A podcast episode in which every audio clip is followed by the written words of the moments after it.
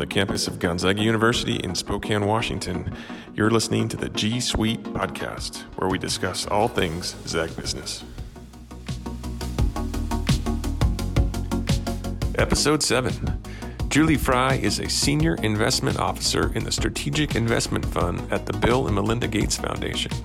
A former Jesuit Volunteer Corps volunteer in Nicaragua, Julie talks about her journey and the impact of Gonzaga. I love I love your journey. I love your story. Um, full disclosure, Julie and I went to um, undergrad together and studied in Florence together, uh, in Kilimanjaro together. So we go back, but the hundreds and thousands of people uh, that are listening right now don't know your journey. So take me take me to the the, the formative days uh, uh, and, and what brought you to Gonzaga what brought me to Gonzaga? Wow. Well, um, through, through, through the whole yeah. Yeah. Start so story. What brought me to Gonzaga was I looked at all these beautiful California schools, right? Sunny, relaxing pools, you name it. And I looked at one other school, which was Gonzaga, right? And let me tell you, if there isn't something special about Gonzaga to choose, you know, with all due respect to Spokane, Washington, Sure. sure. like it, it, has to be a pretty phenomenal school to choose that over over some very beautiful campuses on the West Coast. Sure. Um, or get like a full ride scholarship or something like that. Uh, so that's what brought me to Gonzaga. Um, I, I won't lie that uh, the ability to study abroad with you all in Florence, and then um, as you know, I also studied abroad in El Salvador. Um, thank you, Washington Society of CPAs, for requiring an extra year of school. Um, sure. I think that was also very transformative, and and uh, the university was incredibly supportive of those learning opportunities that expand uh, beyond the classroom. So I think those were tremendously formative. Um, but then if you'll if you'll allow me, I'll jump right into what happened after Gonzaga. Let's, let's hear. And I, I, want, I, want, So I was actually meeting with some folks today on uh, developing study abroad for the grad schools. Yeah. Um, and yeah. there are crazy statistics that are like, why'd you come to Gonzaga? Study abroad opportunities. So totally after that. But go ahead. What happened? yes, happened? No. Oh my gosh. I, I um well, I, there's just nothing like it. I really think it is just there are very few learning opportunities that are more transformative than, than being able to study abroad. Um, so I really think one of the things that has been consistent across my career post Gonzaga is the um, is the tremendous value of the community of the Gonzaga community. So as many uh, so my background was in accounting and finance and as many of us have done i went to one of the big four after gonzaga and talk about the value of the uh, Gonzaga alumni. So I can think of two stories uh, specifically. One is I remember my first day at KPMG, and you know, you are 22 and trying to act like you are fancier than you are, and you're wearing this suit that feels laughable that you're wearing a suit. And we went to this restaurant, and I was watching what everyone was ordering, and it was clear that um, ordering some fancy seafood dish was the appropriate thing to do. I had never eaten seafood in my life. And so not knowing what some of, you know, some of the differences in these seafood choices are, I chose mussels. Wow. And yeah. uh, and then the tiny little fork came out and I was like, oh no. needless to say, um, I think Chris Richards was probably at the table and uh, you know, I uh, he did a great job storytelling throughout the lunch and we could just ignore the fact that I had no idea how to properly uh, eat mussels. And I have since, you know, tried many seafood options away from professional companies that I could. How does someone grow up in King County, in the West Side, and Correct. not have significant exposure yes. to seafood? Yeah. So it's, it's really just a, a very unique story to me is that my mom is uh, very allergic to seafood. So the smell of cooking seafood has sent her to the hospital before. Um, so we just stayed away from it in our household. yeah, that's probably good, a good thing. So. But I quickly was like, oh my gosh, I need to know how what to do here. So that was one. And then I will also just point out a story. Um, the CFO of Gonzaga University, um, Joe Smith, also asked me uh, within my first few months of working there if I was ready for an adventure to go look at a client out in Minnesota. And of course, always up for adventure, I said yes. And little did I know after landing at the airport in Minneapolis in the middle of winter. He took us, you know, onto the freeway to wherever we were going, and um, I think Joe is a much more experienced than I am in driving snow, but before you knew it, I think we had careened off the freeway and into a side bank. Um, so let me tell you, Gonzaga alumni are always up for an adventure. We were safe, we were fine, and uh, we went on to the rest of that experience. So, um, so that was kind of the very beginning of um, of my work post Gonzaga. Um, and, but then I think one of the things Gonzaga does a tremendous job is knowing is helping us define what's really important to us. And so for me, I'm not a person that is highly driven by titles or money. Um, and so through that, decided to join uh, Jesuit Volunteers and move to Nicaragua, where my first job was actually, um, I don't know that you know this, I actually sold um, sheep and chickens um, from the local farm. wow. Okay. It was, wow. it was sold to me as a microfinance opportunity, which I was super intrigued by because I really wanted to understand, you know, there was at that point in time, there was a lot of talk about either microfinance is like this silver bullet to helping low income people throughout the world really kind of escape some of the challenges of poverty, or it was demonized as like this way that you were really kind of extracting value from people who couldn't afford it.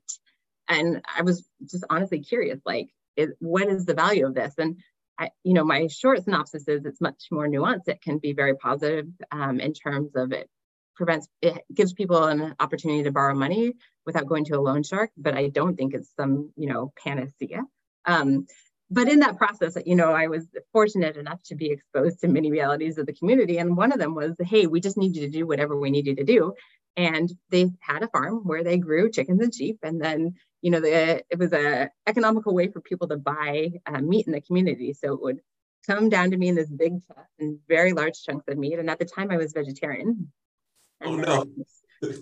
I would I would take this knife and chop up the meat and then uh, oh, sell it. So, you know, it's it's not dissimilar from the study abroad. I think there's so many things to learn in our world, and um, I think taking a nonlinear path sometimes, but that has purpose, um, can be really beneficial. Yeah. Wow. That's. I want to ask what the going rate for uh, uh, a kilo of sheep was back then, but it might not. It might not. So you you minored in Spanish, right? Is that right? Correct. Okay. Yeah. yeah. And so in in Jesuit Volunteer Corps, was there any English going around, or were you guys pretty much in Spanish? Yeah, no, no. There was um. So this goes back to so I studied in El Salvador first, which is kind of my first. You know, I I took Spanish all through high school. I took it in college. Had an exchange student. Um, studied abroad in El Salvador, and that was predominantly Spanish as well. So at one point, I was living up in a community where um, they had never met an English speaker in their life. So it was definitely like pure Spanish. And then similarly in Nicaragua, um, they uh, it was all a Spanish speaking community. So um, I love languages and I am terrible at them. So as I tell my children, I'm like growth mindset, I'm not yet good at them, but man, I might be 99 before I'm yet good at them. So, um, but my dear colleagues down there were super patient and, um, and yeah, we, we made it work and I got better over time. But this, at this point in time, when I call them just to catch up and see how they're doing, they're always like, Julie, your Spanish is atrocious. What have you been doing? So, you know. Well, it's, I mean, it's, it's like true immersion is, it can be hard to find, but when you get it, it's like it's kind of like I, I, have to figure this out, or I'm not getting my laundry done, or I'm not eating dinner, or something like that. And it's, I mean, in, in Peace Corps, I remember being dropped off and looking around at the village, being like, "Oh my, I better start," and you know, got my dictionary out and started going to town. Unlike our Florence experience, where I think they speak better English in Central Florence than than I than I do. Probably not you, but uh, so anyway, but crazy stuff. So, okay, so Jesuit Volunteer Corps, Nicaragua. That's two years. Is it two years? Two, two years. Yeah, exactly. Two years. Speaking some pretty good Spanish coming out of there. You're a CPA at this point, right? I am a CPA. So I made sure that I stayed with KPMG and did all the requirements to, to get my CPA and maintained my continuing education while I was in um, Nicaragua. Oh boy. Then, uh, yeah, the computers that we had access to at that point in time, which, you know, not to date us, but they were a little bit slow and it was a, it was a bit of a tricky process, but we managed. Um, and yeah, then I came back to Seattle, I knew I wanted to be in Seattle. This is where my family's from. And, um, but I was trying to figure out like, okay, how do we weave these together? And, you know, one of the things Gonzaga does such a great job of is just teaching us how to be critical thinkers, how to work hard, and just how, honestly, how to be good people. I think um, that's such a generic framing, but people actually like working with good people, right? And so it's not something that someone's going to hire you because you can list on your resume, but once they know you, I think it really is a selling point. And so one of the former partners at KPMG said, come work for me as long as you want until you find what you want to do. So I did that. Okay. And um, that was, you know, not work that I wanted to do, but it was, it paid the bills. And that was, I made $42 a month in Nicaragua. So it was time to earn something slightly more than that. um, and, and then, you know, community comes back up again because um, the famous one and only Dr. Eddie Beer said, Hey, there, the controller at the Gates Foundation happens to be a Gonzaga alumna, Jennifer Dager, and she's hiring for a position. I really think you should apply for it. And so I I had actually seen the position, but I wasn't sure if it was a fit for me. But I met with her, and um, before you knew it, I've been here 15 years. So that oh, was that's awesome. That's that awesome. ended up being a really important step. I didn't realize Eddie was the connection there. Uh, by far my favorite professor. I, I don't I don't know what it what it was about him, but he just he always got the most out of me in class. Like I would, you know, he and I think for a lot of students he did that. So um yeah, so he's he's still around. He's still playing noon ball. You know, he's still. You, you just you didn't want to disappoint him, right? He had expectations, and you wanted to meet those expectations, right? Like, absolutely, absolutely, absolutely, and and I, yeah, I, I totally did, and I, I I you know when I started teaching, I it was kind of like, what would Eddie do? Was my approach those things. I don't know if I'm, I'm nowhere near as good at channeling that kind of energy that, that Eddie brings out. So I kind of opted for more of a clown clown approach and you know give everybody A's. So you know, no, I don't do that. But um, speaking of Eddie, this is a true story. He this is probably about five or six years ago. We had a professor's basketball game. Oh, amazing! And the GU broadcast, uh, the com department put cameras up. We're in the Martin Center. They did, they had announcers and a play-by-play, a lot of people there. It was it was definitely in the first half. I don't know how far in the first half. Eddie takes a huge fall on his knee, shakes it off. He didn't sit the whole game. He never took a substitute. Uh, played it through. I think we won. I was on his team. I think we won. Uh, goes to the hospital after that, and he had cracked his kneecap like into four four pieces. Oh my gosh. Yeah. Yeah. Played played the game. Yeah. Wow. Um, I mean, you professors there are exceptional in many ways. No, no, I mean, it's, it's, it's Montana, Montana Eddie is is the exceptional one. So well, so so very cool. So you started at Gates in an accounting financial kind of position. What was the exactly, exactly. Yep. So I started just in their accounting group you know, one of the things that I often actually tell Gonzaga students is if you know what you want to do and you don't yet quite have the qualifications for whatever it is that you want to do, go to an organization whose values or whatever they do you're interested in that's growing, right? And that was very true of the Gates Foundation in 2008. So we had just received a large gift from Warren Buffett. Um, the organization was about 500 people, and there was not enough bodies to do all the work that was that was needed. And so Jennifer Dager said to me, she was like, "Hey, you do this well. Feel free to take on any additional work that you want to that you're passionate about."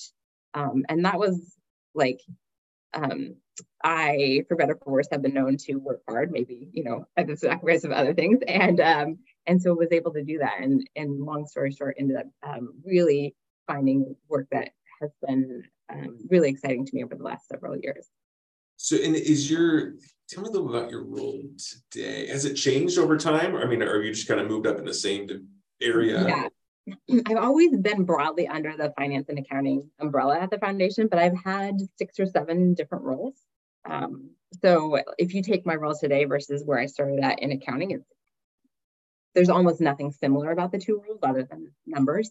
Um, so today I make investments on behalf of the foundation where they're strategically aligned to the 36 strategies of the foundation. So given that most people are not necessarily familiar with the foundation, we focus on um, infectious disease and global health, so HIV, malaria, tuberculosis, we focus on maternal and child health, and we focus on US education and sanitation. There's there's 36 of these strategies, and our goal is to basically get the private sector to care about these issues and decide that what we are doing and what they are doing, that there is strategic alignment and build out these strategic partnerships um, with financial backing. So you guys probably knew about COVID like six months.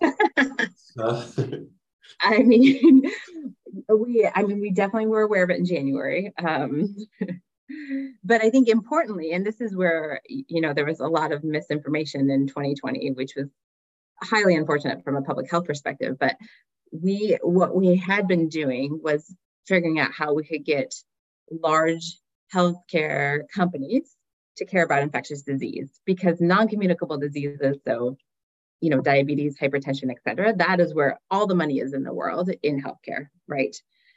Infectious, but you can actually take cancer is another one. You can take some of those same biotech platforms and actually use a lot of how that technology works and apply it to infectious disease.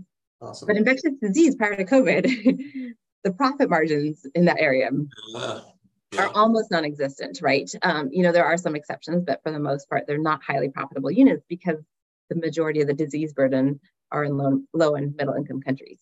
Um, so we had figured out how to make those partnerships work with a bunch of different companies, and um, that proved to be somewhat useful um, as as COVID began. Wow, crazy! What a, what a crazy ride! Still is a crazy ride on on some levels. So, well, very very cool. Um, uh, and and so tell me a little bit about how you you talked about you started talking about you know kind of a yes person maybe sometimes to hard worker no, i don't say yes person hard worker likes new challenges um, maybe to a fault at time. You're you're, you're i don't not kind of, kind of thought that that's what you were saying so um, how, how did you and, and i would imagine gates is pretty progressive but um, how do you manage working working your way up? What are you doing? What are you looking for to get to the next level, to get to the next? Yeah, so I probably have a little bit of a um, unique perspective in that regard. So I have never looked for promotions that are going to take me away from the work that I find most valuable to do. So there's been opportunity, like I think if I'd wanted to stay in a pure kind of finance or accounting role, I could have risen through different ranks and done different jobs much faster but I'm highly driven by taking these financial skills and figuring out how um, they apply, how we can have impact in the world. And so through that, I said I was highly interested in, you know, there's a team of about 10 of us who do this, uh, who make these investments. We have a $2.5 billion um, envelope to make these investments. And that was far more intriguing to me than figuring out like how I could have some title or some salary. Um, and the team happens to be full of personality somewhat like mine. and we are really, I think one of the things that excites us most is like, I learn something new every day, right? So if you took me to trivia at a bar, I would be the worst person on your team. Like I would add no value. But if you want to know about like why livestock vaccines in sub-Saharan Africa um, could be such a game changer, or you want to understand like why you can get a ministry of health to care about community health workers who they typically don't care about like i can answer some of those questions and the, solving some of those puzzles and um, in partnership with um, with companies throughout the world is like incredibly engaging and exciting to me even knowing that a lot of things fail right you know i so uh, i was in international tax at deloitte uh, for a brief stint before coming here and our work is a little less noble than your work. Uh, but um, one of the cool aspects, and one of the cool aspects uh, of it, there was a cultural aspect, like so having meetings with. So we worked with the Florence, Italy office of, of all places, uh, and I'd ask them about you know what's happening, what's going on, and you know name a. I don't remember the bars anymore, but you know name a bar. Sometimes they know it, sometimes they wouldn't. But um, it, it was fun because that you you would educate each other right? I'm not an expert in EU tax law, but and or Italian specific, and um, and through that process, I just always thought it was fascinating how different cultures approach raising revenue. Uh, and we even have calls where I'd be like, Luxembourg and South Korea are on the line together. Of course, it's like 2 a.m. for for me, right? Um, but I would imagine you had some pretty your cultural acumen is like through the roof at this point. And like you can um, but are, do you get to travel a lot? You're you're working directly with with folks. Yeah. yeah. So you know the good and bad of the travel. I think um, you know being both of us being parents. I think travel is so thrilling. Except it turns out children actually typically hate when parents travel. So you know that's a that's a little dynamic that we wrestle with in our family. Um, but I, I love the travel and my my portfolio really is global, right? So I have investments in sub-Saharan Africa, I have investments in Europe, I have investments in the US, I have investments in South and Southeast Asia. Um, no investments in Australia yet. You know, I'm waiting to hit all and and we and unfortunately the foundation doesn't do any work in Latin America. Um, but you know, but it is it's phenomenal, just like the kindness of people throughout the world and the generosity of people, both in teaching you when you, you know, make a moronic mistake. Like they're, I think they're very generous, but also just like caring about you as an individual, right? Like I still remember the time I ended up in this hotel in Jakarta, Indonesia. And the woman was like, Oh, you must really miss your kids. Like, I remember when you came last time. And she'd somehow like got these two little stuffies for me to take home to the kids and had written them a note, right? So I'm just uh, constantly amazed at how people show up throughout the world um, in a way that has keeps me very humbled and shows me how much more I have to learn and do. That's awesome. Wow. Yeah, getting away is fun at first, but then you always miss your kids after a while, and then go hang out for a couple weeks. and you're then probably ready for it. I, am not speaking for you. I'm just I've heard, so I've heard. You know. um, where's where's the coolest place you've been in all your travels? Oh my gosh. Um, you know, I so so we have this um, investment in this livestock vaccine manufacturing, which is a partnership with a company in India that developed this facility uh, just outside Dar es Salaam, Tanzania. And um, so I was there for a few days, and you know they're building the facility, and we're talking about all the different livestock vaccines that we're going to make. And I have to be honest, I'm super excited about the work that's being done there it's ironic because I was not a child who grew up with pets and I like never had a true affinity for pets, but I'm like, oh no, this actually makes sense to me. Like this is effectively people's bank accounts with the animals.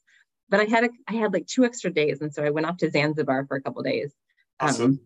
yeah. And like, you know, I um I because of where I was coming from, I ended up taking this local ferry from Dar over to Zanzibar, right? And it was um it, it was uh, during in the middle of Ramadan, and so unbeknownst to me, I ended up going out on the deck of the ferry where it was it was um, you know all these men who were praying, and so I quickly tried to go a different way to be respectful to what they were doing. But it was just this amazing like super choppy waters. I mean, we were just like I was like, um, and all these all these men who were praying all of a sudden started giggling because the waves are just like bouncing us all over the place. Wow. Um, and Zanzibar was amazing, and you know I think you could go there on a once in a life vacation, but I just happened to have a couple days and, and could sneak over there. So yeah, never, yeah, never, yeah. So what, what's vacation like for you? Probably want to stay local, probably get hiking and camping. I mean, the Pacific Northwest in summertime, it's very hard to, you know. So I do try to. I'm always like, I do think you need me to go to Kenya in February when it's like, you know, totally a little bit of a break from this gray, and um, yeah, and and equal but opposite in summertime. I really try to stay local as much as I can. Right, right. I just follow summer wherever summer is. You know? Right, exactly. For sure. But well, very cool. So if you what's what, what's your what's the what's your favorite part? What's the coolest part about your job? I mean, you talked about a lot of cool things, but if you could say one thing, what would it be?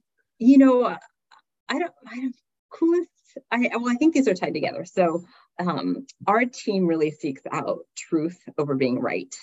So we have like vicious arguments on our team, and we have, you know, we're really like, we are not interested in like showing these like beautiful impact numbers if we don't think they correlate with reality, right? Because there's a lot of ways that you can put some window dressing on numbers and make them right. having a lot of impact. Um, but that's just it's not the culture of our team to do that, and so I really appreciate that aspect of our team. Um, I think what that has meant is that some investments that I was really excited about, honestly, led to no impact at all. But I've also had some um, investments that have led to some pretty cool, unique impact. Um, so we I have this partnership with UNICEF that's accelerated product availability of more than a billion dollars worth of commodities. And it's just like, one of 10 projects that I have in my portfolio. Um, and so that's a billion dollars worth of you know, vaccines and bed nets and a whole bunch of commodities that have gotten there in advance. Um, and we've had zero losses on the facility. So I actually wouldn't mind if there was small losses because it probably means we're taking the right amount of risk. Um, but it's accelerated a lot of kind of life-saving products uh, to low and middle income countries. So it's kind of a fun, fun little win. Yeah, I mean the just the impact. You probably sleep well at night. You know, it's like, oh yeah.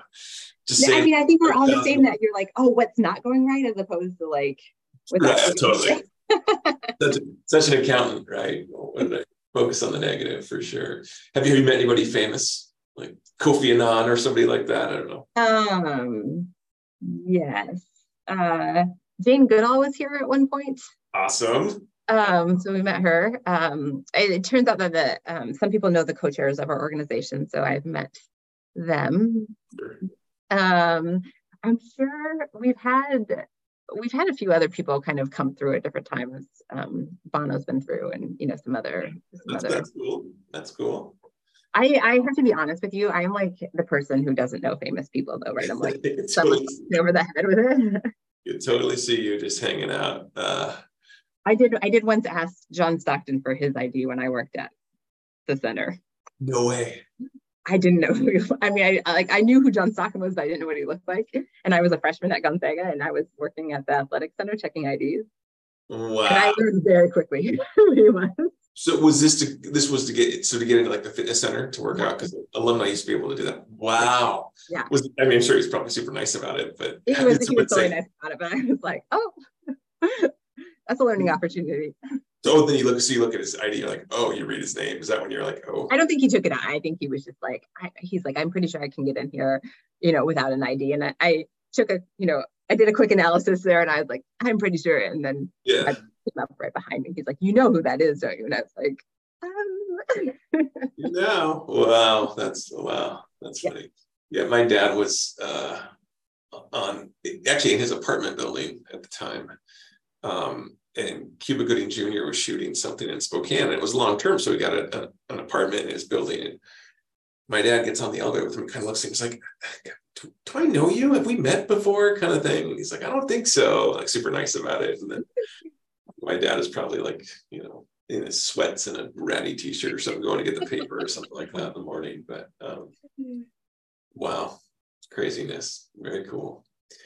Um, looking back on your journey, you, you talked a little bit about the impacts uh, of, of Gonzaga, uh, and you articulated that very well, actually, in, in your, your study abroad. Um, you seem pretty content with what you do. Um, if you if you could change anything about your journey, uh, what would it what would it be? Hmm, that's a good question. Um, if I could change anything, I, I mean, the only thing I would say is is probably twofold. Like early on, I was so focused on like carving out the career that I wanted to carve out and like as a component of that, living very frugally, right? So um, you know, I that first year out of college. I ate a lot of ramen. like, right. And I think like, you know, you get to this point in life, you're like, you oh, you could have relaxed a little bit, right? You could have just enjoyed the journey a little bit more, right? Like and now hopefully I, I feel like I do that um, a little bit better than I used to. Yeah. So that's the thing is like I think, and that's probably just more to my personality, but I was like, oh yeah, like you can just tone it down just a little bit because our lives are phenomenal, right? And we have so much opportunity um, with the people we meet and the work we can do and the lives we can live. And just recognizing that every day, um, I think I think there's a lot of ways to live that out um, that don't always require such focus and that that nervousness, right? Like I don't know if you ever felt this, but like if you think about your career journey yourself, you're always like, "Am I gonna make it? Am I gonna make it?" Right? And at some point, you just gotta probably just chill out. At least for me, I need to chill just a little bit. no, I, I I can completely relate to that. And I was wonder if that's an accountant's trait, but um, yeah, I was so focused on doing the next thing and what I perceived that are the blocks that needed to be in place to get where I wanted to be. That right, you didn't, it was harder to it was almost more like checking a box off as opposed to like living the experience, you know, you know, whatever, not about the end goal, but the journey, I guess. I wasn't very good at the journey. Um, but I, think we managed to have some fun. what do you what do you think now? You, you, you like in the, any accountant, you've been kind of hard on yourself. We're talking about traits that you wish you could change. What do you think your your strength that kind of has helped you the most? Uh, yeah. So I mean, I definitely have. So I I think the fact that I like um I'm always willing to learn new things, right? So I don't need to be comfortable. And I think like I got like if you look at my my peers within my group, right, they all went through a very specific training, right? They went to very specific schools in the United States. They went to they did this very you know New York finance track, et cetera. And that was not my background. Um, but I was always re- really willing to listen to people and to learn. And I think that's like helped me along the way. Um, because I, I, think we can learn anything, right? And I think what Gonzaga does so well is like, in many ways, we are, although there's specifics like accounting, we're generalists. Like we are good at interacting with people, right? We're good at, um, you know, solving problems and a lot of the nebulous things that are hard to put on a resume. I think those are the things that we're best at, and um, I think that allows for so much variability in what we do with our careers and the lives that we make for ourselves, both professionally, but also just like personally, right? Um, Right. No, that's that's actually you can learn anything except for a foreign language. Just fluently, right? You'll never, you know, There's a few edge cases, you know. yeah, for sure.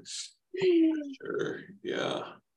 Um, yeah, I have, you know, actually, with respect to languages, I've almost come to the point where I'm like, I'm going to learn sign, American Sign Language. Ooh, that counts, and that you know, that'd be cool, you know. Oh, so amazing, yeah, yeah, absolutely. No, and you know, you know. Well, I'm going to check up on that in a year or so and see where you're at. Yeah, well, give me maybe give me like ten years, and then we'll we'll, we'll see how that goes. So. Have you ever read um El Deafo to your kids? No. Yeah, you can check that one out. What's what's the other name again? El Deafo, D E A F O. Okay. It's a graphic novel.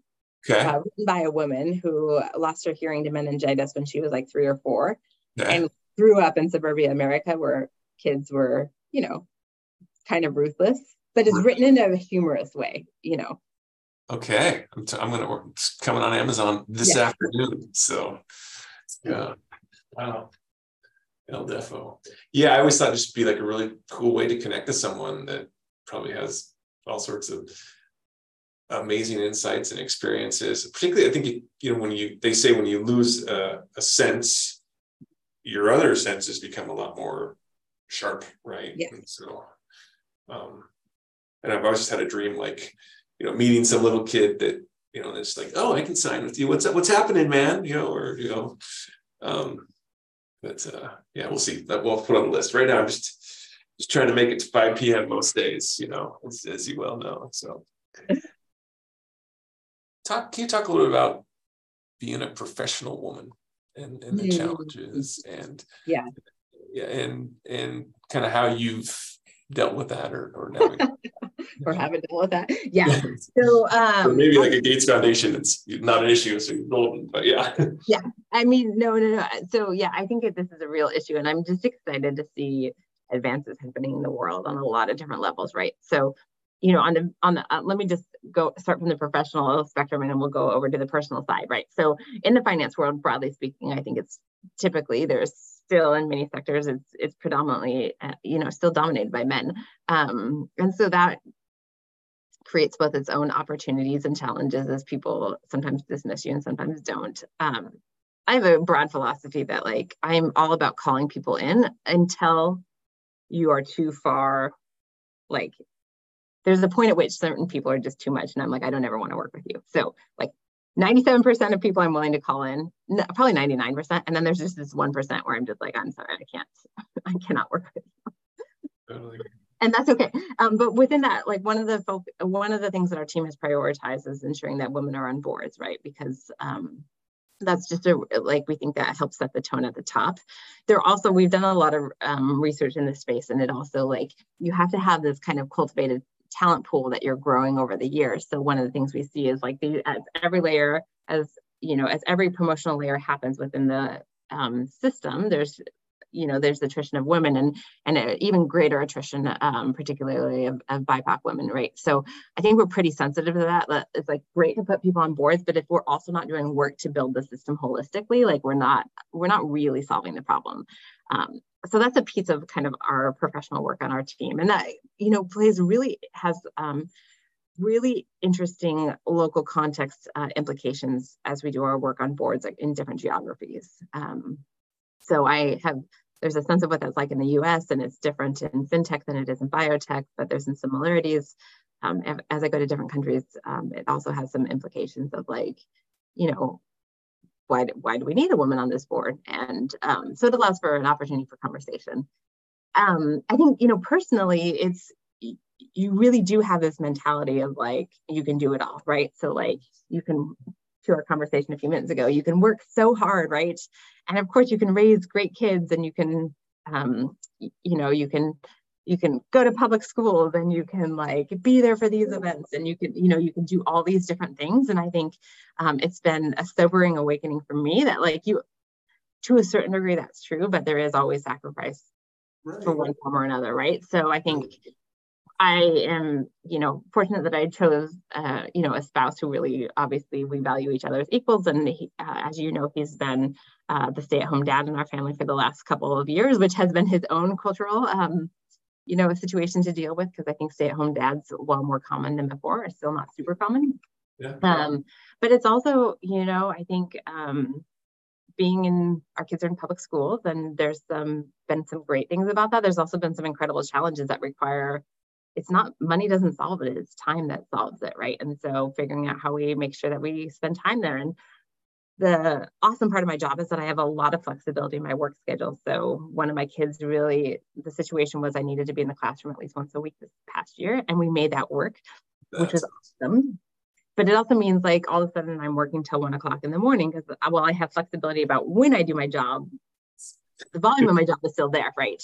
And so I think for a long time I was like, I can just get four hours of sleep a night, you know, and we can make this all work. But it turns out I'm not Barack Obama, and I actually need more than four hours of sleep a night. Um, and so I really saw, I, I mean, just very honestly, like I was driving to work at some point, and I was I was effectively blacked out. I would have no memory of driving from my home to the office because I was so tired. No. And while very scary, it was actually a great um, reckoning of like, no, you have to, you actually can't do it all, and you're gonna have to just you're gonna have to choose like what are some of the things that you say no to? Um, and also like how do you take care of yourself um, which was has been a good growth opportunity so. Oh that i want to make sure i say this correctly. That kind of makes me feel a little better because like i can't remember like conversations i had like 20 minutes ago. So if you know if if if you're blacking out then i feel better about my blackouts so uh, yeah, it's I mean it's, it's it's funny how important sleep is, especially when you start when you get kids and disrupted sleep and all that. It's absolutely crazy. So wow. That was good. That was very well put. I, I appreciate that. So yeah. Um awesome. Um, what what advice do you give the a, a budding Zag or any college grad for that matter as they embark on on their career? What would you what would your golden nugget of wisdom be? Um, it's probably a couple things. One, I think, is just appreciate the Gonzaga community for everything that it is. And that can be people who are helping you in your career, um, but as well as just like friendships. I, um, Mr. Shaw and I were joking, um, as you and I have a friend in common, that, um, you know, we, Mr. Mr. Shaw is uh, Sam Shaw, the CFO of Riveron, I think it's called. Yeah, I think that's right. Um, that um, that we, for better for worse, we haven't made a lot of friends since Gonzaga, and uh, you know, some of that's just like how focused we've been on our careers. There's like a lot of reasons for that, but honestly, one essential part of that story is just like we made really great friends at Gonzaga, right? And um, the world is full of fantastic people. And it doesn't mean that we haven't met so many other great people in our lives, but I think there is something really unique and special about um, that period of time where you have so much time to dedicate to social relationships. Um, mm-hmm. and you're surrounded by such really good people who, you know, when you're 18 and 19 and 20, who knows what you all are going to do, but at your core, you're great people. And so none of our group of friends do the same thing, but we all love coming back together and hearing what everyone's up to and connecting with each other. So um, I think that community at the social level and also just, you know, professors, alumni, et cetera, are, are just tremendous, um, tremendous people to stay in touch with over the course of your lives. And then I think the second thing is, you know, you can really do what you want to do if you're passionate about it. And um, so I think I one of the things, two things that I think I didn't know coming out of college that I now see in retrospect is um, one, if you work for a growing organization, they don't typically have enough people to do the work, and that allows you often to create more of a career path um, without the necessary credentials. So I think that can be really awesome. And two, the value of a good boss or a good mentor, I think, is understated in our world.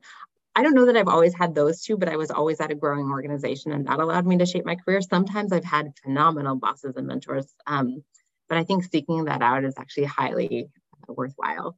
And then just have fun. Like this life is awesome. And if you think about the things that we did in Florence that other Gonzaga students are doing studying abroad, like fun doesn't have to end because you're in college. It probably changes. Um, I am never hungover now like never ever and you know i probably wasn't as much as other people were in college either but like there's just there's so many good things that you can do in life um, and places you can see and people you can meet that's wow well well put um yeah well that's that was that was, that was fantastic um, one final question will the zags ever win it all oh my gosh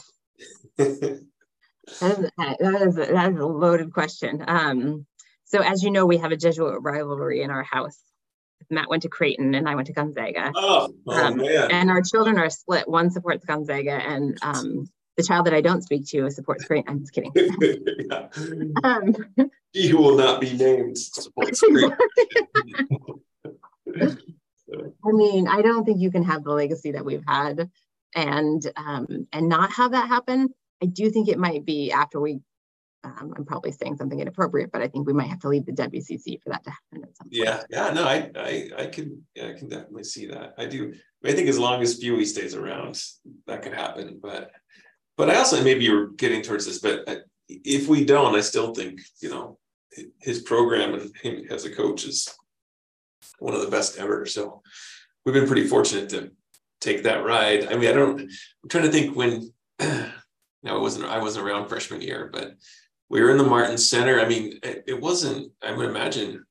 I mean, you went to games, maybe a couple, or what? Well, so yeah, I mean, it, it, this is this is what's so crazy about that, right? And to your point, to his legacy, right? So freshman year, I honestly don't think I went to the games really at all. But let me tell you, once they got in the tournament, we all hopped on a bus and drove 24 hours to Phoenix, Arizona, and saw them make it to the Elite Eight. I mean, this is like it, it, it's so phenomenally memorable, right? And then just to see the ride since then, and he's built, you know, a team of hard workers. And in, you know, 1999, 1% of the country knew how to pronounce Gonzaga, right?